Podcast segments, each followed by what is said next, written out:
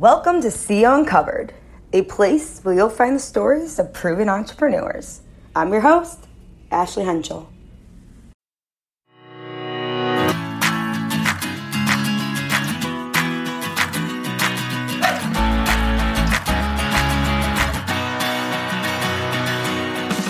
Welcome to CEO Uncovered, created by Create Every Opportunity.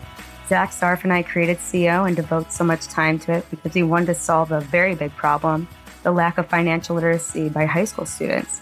We want to become the change you see in the world. CEO provides valuable advice and knowledge to students in schools across the country, knowledge we wish we had when we were in school. Our mission now is to help others create every opportunity.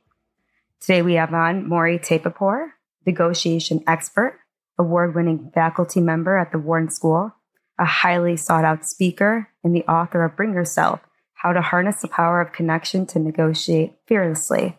Thank you, Mori, for joining us. Of course, happy to be here. So, can we start out with your background? Who are you and what do you do?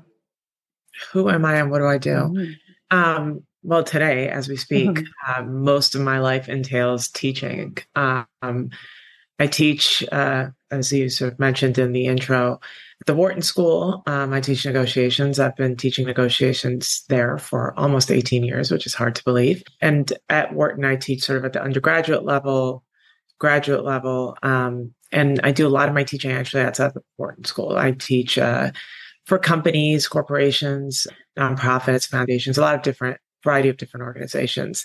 Um, I work a great deal these days, and especially for probably over the last decade with a lot of uh, entrepreneurs and small business owners through the Goldman Sachs 10,000 Small Businesses program. Um, so, important thing to say because I myself am an entrepreneur. I've been an entrepreneur most of my career. Um, so, not only do I get to teach them a subject that I love, but I also have the opportunity to connect with like minded people and people that I have a special affinity for outside of that, I do some work in sports, um, not negotiations work. Uh, I do a lot of uh, diversity, equity, inclusion work, um, athlete development and education work. So preparing them for the sort of the next chapter in their lives. Um, I sit on uh, board seats uh, within sports. I sit on the USA Track and Field Board, um, UMass Boston's um, sports leadership program, undergraduate sports leadership program. So I stay more connected to sports through those sort of channels because admittedly I, I put out a book a few years ago and it's been it's a negotiations book. So it's been all negotiations all the time. Um, so that's sort of taken up the biggest space in my life. And everything else sort of professionally has kind of taken a little bit of a backseat. What would you say sparked your passion for business? You know it's funny actually because i think a lot of the different sort of big chapters in my life have been somewhat accidental, unplanned. Mm-hmm. Um, I was planning to go to business school and had worked in public health. Um, so the early part of my career, and um, specifically with um, target populations who were either hard to reach or at risk. And we worked a lot with communicable diseases, so HIV/AIDS in particular. And as I was getting ready, I had my sort of heart set on business school. I wanted to go back to graduate school. I was really quite excited about sort of the prospects of business school. Um, I had relegated myself to uh, medical school aspirations for a very long time, not because they were my own, but my parents wanted me to be a doctor. and when I left that behind, um, I was really actually very excited by the notion of getting my MBA and and just business in general. I didn't at that time imagine it was going to be as an entrepreneur. Um, got an opportunity, stumbled upon in some ways an opportunity to launch a program statewide for the state of California. And when somebody sort of gives you, opens that kind of door for you and gives you an opportunity like that, you sort of think, now or never. And you know what? I'm going to delay my plans for school. I knew I was going to go back to school if something mm-hmm. I really mm-hmm. wanted to do, but I deferred. So my first sort of foray into entrepreneurship um, was one where I got this opportunity and I took a chance with it and I launched my first company. And yeah, and so it went. And then once you sort of, I think you become comfortable being an entrepreneur, a small business owner, it takes such a different sort of mindset and attitude to be comfortable with things like risk and change and the notion of, of doing something that's your own for better or for worse, then it's almost impossible, I think, to try to transition back into sort of a nine to five kind of job. So I stumbled upon it and I really haven't necessarily looked back. I've taken a few jobs here and there that I think really um, served me well in actually being an entrepreneur, but my heart is here and I just enjoy everything about it. You know, I was just about to say, I know you talk about risk, and I've experienced going out on your own. There's a lot of doubt. It comes not only from myself, but from others. How do we deal with that doubt and assuring yourself that this is the right thing? How did you deal with that? Um, this is the right thing is a really hard sort of feeling to come by because, and I think as you get older, the easier it gets. But it's part of that feeling part of that emotion is having a really strong gut instinct mm-hmm. and i mm-hmm. think that the gut instinct element of it is something that develops over time with experiences as much from challenges and failures and difficulties as it does with successes so it sort of allows you to understand what feels right right and that's mm-hmm. that's a really that's not taught that's something you sort of experience but the whole notion of how do you then overcome some of those fears and self-doubt that sort of inner self-narrative that's that's quite negative at times mm-hmm. i don't know if you ever get over that um yeah. things like imposter syndrome which is really sort of a really negative self-image and believing that you know you get things in life because you don't necessarily deserve it but somebody just hands it to you or or you happen to be there and you got this opportunity and you don't attribute it to your hard work and um, what you've put into it, right? So mm-hmm. the story you tell yourself is something really negative. I think, and that comes from the way we've been raised, our experiences in life. So those of us that have those challenges, I honestly can't say I, I don't think it just disappears, no matter how much work mm-hmm. you do on yourself. But it's something that you have to consistently address and consistently work on. You have to understand your own story. You have to know mm. how to mm-hmm. tell your story. You have to know how valuable you are. You have to know that despite the challenges and everything else that you face, that there's this sort of uniqueness in you that can't be matched, right? Yeah. And who's that person? How do you tell that story to everybody around you, but most specifically to yourself? Because if you can't have the confidence to look in the mirror and believe in yourself, how would you ever convince other people? So mm-hmm it's like a lifelong i hate to tell people but mm-hmm. you know forget high school this is college this is life thereafter that you have to sort of address these things mm-hmm. um, but it's something that is incredibly important speaking of telling your story you wrote a book can you share what your book is about and what made you want to write so at its core, it's a negotiations book um, because I, I teach negotiations, but I teach negotiations very differently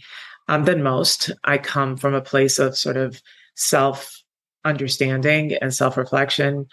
I come from a place that talks about negotiations not from a place of conflict, mm-hmm. but from a place of human connections, the opportunity to understand yourself better and to be, have the courage to speak your voice and to know that you always have a seat at the table and I believe that negotiations are just something that we do every day, all day. And so um, it's a subject that most people don't think they're very good at.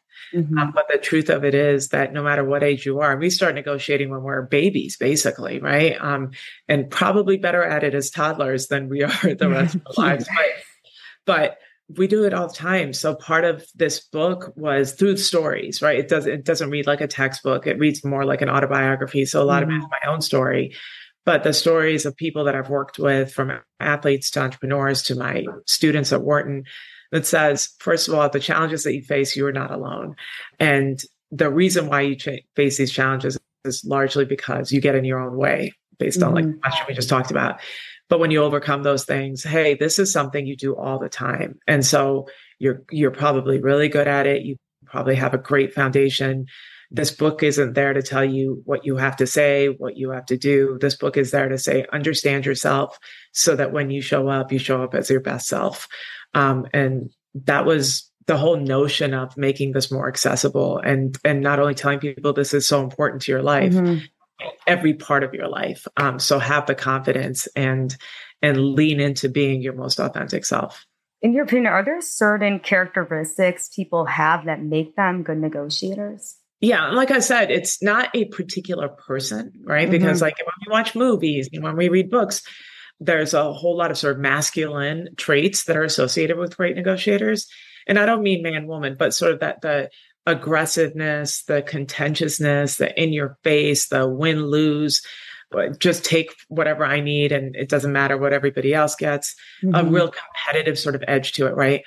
And a lot of people feel left out of that because many of us don't that's not me, right? That's not a lot of great negotiators that I know. I know some great negotiators. We've even seen great negotiators that have sort of that hard charging attitude. But then there are great negotiators, whether historical figures, whether famous people, whether they're diplomats, the average person, that we find ourselves being people who really care about what other people mm-hmm. also get in the course of this conversation, right? We want to leave an impression on people. We want we want to be kind and we want to lead with kindness and connection and empathy as opposed to that aggressive. So it's not it's not who like those that sort of again those really sort of aggressive attributes. What a great negotiator is no matter what kind of personality you have is somebody who again knows how to tell their story right convincingly um, so has a really great sense of their own value um, they are people who are incredibly curious i mean sort of the indelible um, level of curiosity that you're interested in people, you're interested in learning about them, you're interested in just learning. And so when you come into negotiations, the mindset that you lead with is that no matter how prepared you are, here's an opportunity to learn more about the person mm-hmm. you're negotiating with, about the opportunity at hand. And so you have sort of a real open mind, right? Um, by nature, you're empathetic. And I think that notion of this is more than just today, even though a lot of people say, well, it's just one time thing. I'm just buying a car or I'm just, you know, going on vacation with my friends. So I'm just negotiating this one deal with a hotel or a travel agent. I never think it's one time because you never know when you're going to see somebody again. Yeah. And sometimes when we think we're only going to talk to a person one time, we sort of, it gives us the opportunity or the excuse to behave badly, I think. Mm-hmm. Whereas great negotiators, I think, no matter how limited seemingly the opportunity is, they think about a long term perspective. They think mm-hmm. about a relationship factor. They think about um, the impression that they leave on people. I think that's really important. It's sort of how you carry yourself, not just in negotiations, but in life. This podcast is really geared towards young people, and I know a lot are either getting out of college or going into college. What advice do you have for those who or trying to approach the conversation of a raise. I know it's a very danced around kind of conversation, but I want to hear from you your opinion. Yeah, so I teach undergraduates at the Wharton School. So this is sort of right up my alley, right? Um, yeah. A lot of them, when they come into my class, are actually seniors or juniors and getting ready for their first summer internships or their job, first jobs. And the conversation is always about they have been told mostly that they shouldn't ask for a higher salary when they're given sort of that first job opportunity or that first sort of contract, right? The, mm-hmm. the first offer. Um, and I always think that um, in some ways, if you just look at it from a salary perspective, that might be true, right? Especially these days, a lot of these salaries because there's so much more transparency in the types of salaries that companies give. And you yourself can find out. You can go to things like Indeed and all these sites that give you information. The salary almost in some ways takes not a lesser role, but a sort of equal role to some other things, right? Because job offers usually consist of a whole compensation package, right? Mm-hmm. So vacation time and sick leave and maybe educational um, sort of stipends, right? So you can at some point go back to school and they'll pay for it. So what I suggest is that even if it's like your first time out of the gate, right, your first big job, consider the entirety of that package. Um, because the salary conversation may be a little bit harder to have, mm-hmm. but all those other things may not be as difficult, right? So, and how you want to come across to any company you want to work for is first by saying, I really want to work here, right? This is a job I'm very excited about. Don't be afraid to say that because that doesn't give away your power. What it says is that we're sort of in this together, right? You want mm-hmm. me, I want to be here.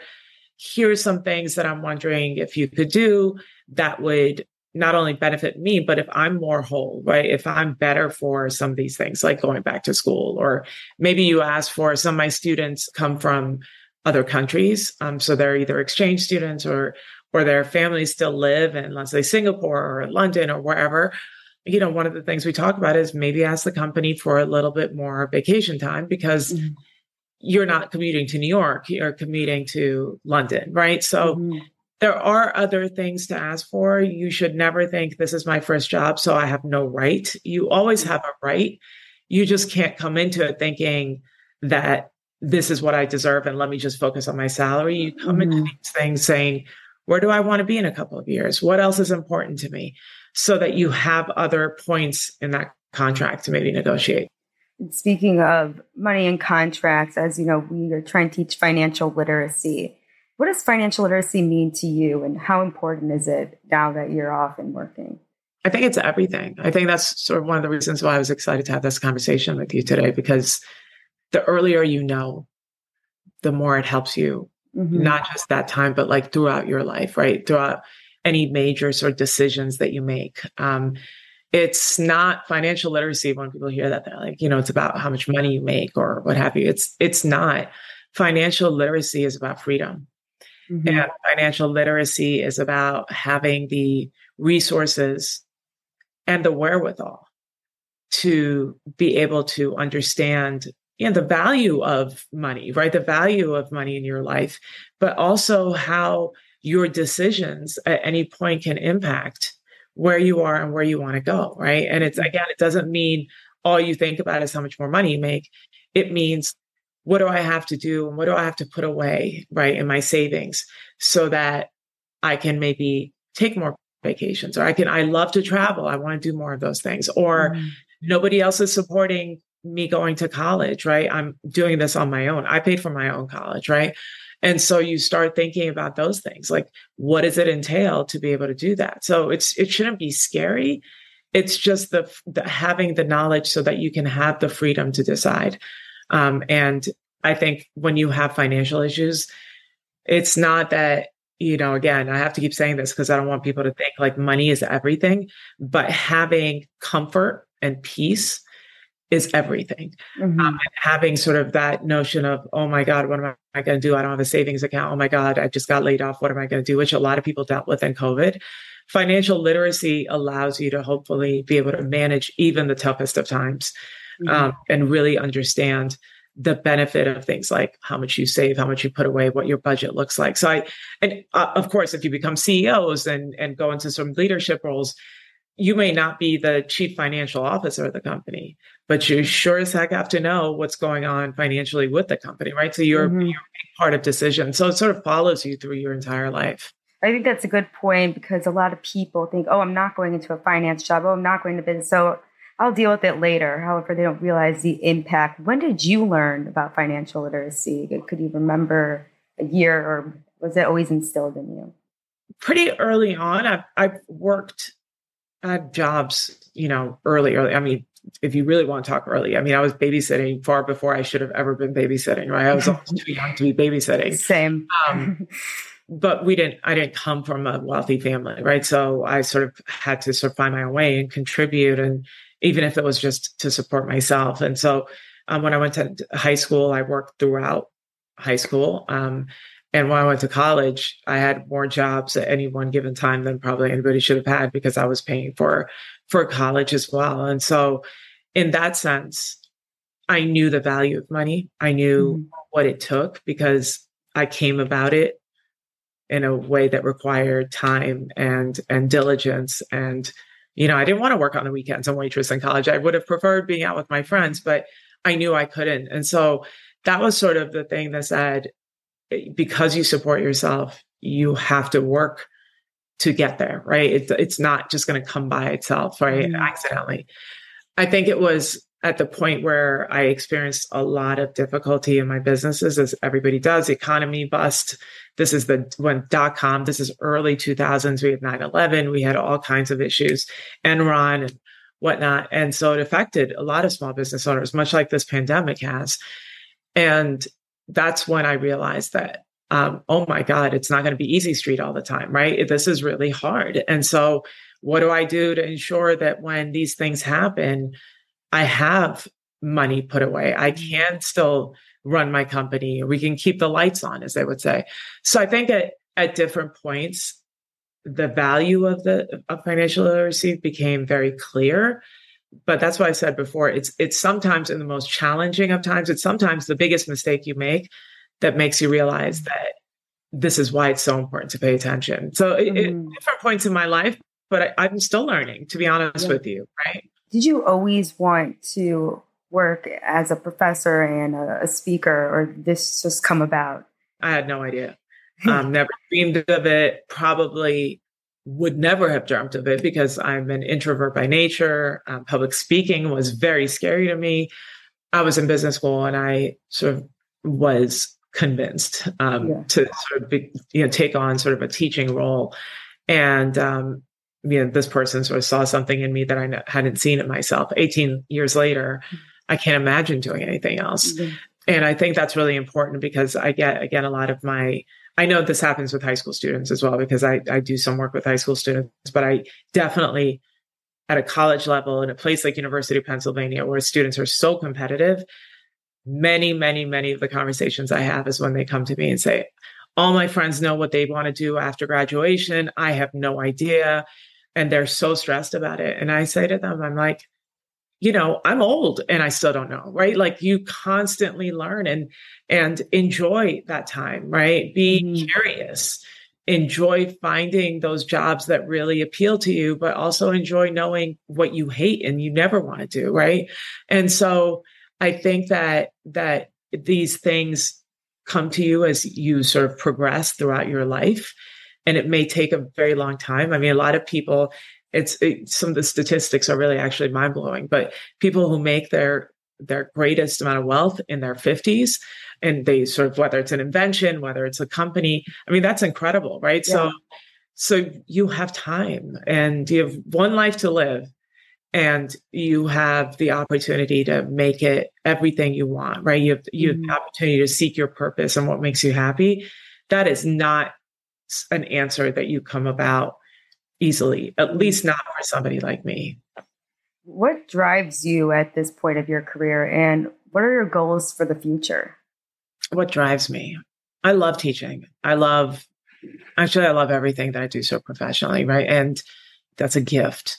Um, so, what drives me is the notion of just feeling like my work isn't really work, right? And so, what do I do to make those things possible? And how do I run my company, myself, my energy, my wherewithal to be able to do this as long as I can. But I also at some point don't want to work as hard and I want to sort of do less and make more money if if that makes sense to people largely because life is more about more than just work right and so no matter how much i love it there's family there's opportunities to spend time with friends there's those connections in your life there's I love traveling. There's so you have to carve out that space. And in order to do that, you know, I spend a lot of my time thinking about, you know, I teach. So there's not like 10 of me that I could send into different classrooms. Like it's sort of, mm-hmm. I have to show up. So I'm spending a lot of time considering how I create opportunities that will allow me to do what I love, just not spend as much time so that I mm-hmm. have time for other things. And that's probably the thing that that drives me these days that takes a lot of consideration lastly, if you could give a piece of advice to a teenage or college version of yourself, what would you tell her? Be courageous, be brave, find what makes you happy and fight for it and speak up, you know, find your voice. Um, the the good thing is the sort of as you know, I, I see generationally the new students that I get in my class, right? I get older, they get younger kind of thing. And a lot of sort of this this generation has a lot more courage, has a lot more sort of even ability to speak to things that they're passionate about, things that whether it's politics, whether it's values, whether whatever it is. And that's there's something really amazing about that. And it's largely because I didn't have it. Um, I, you know, uh, pursued sort of medical school potentially and to be a doctor for the, you know, all the way through college. Mm-hmm. And not that I want to regret things in my life, but I wish I had told myself then that, first of all, you're not going to get disowned if you don't become a doctor, right? And is it something that you really want to do? And if not, have the courage to speak that And if it is, then have the courage to do it the very best you can. But have courage because I just don't think I had it then. And I think that I, in some ways, paid the price for it later. Well, thank you, Maureen, for coming on CEO Uncovered. I really appreciated your amazing advice and stories, and just having you on is really enjoying. So, thank you again. This podcast is going to be posted two weeks for our students to listen to. We enjoyed having you on. Thank you so much. Keep doing what you're doing. It's it's great.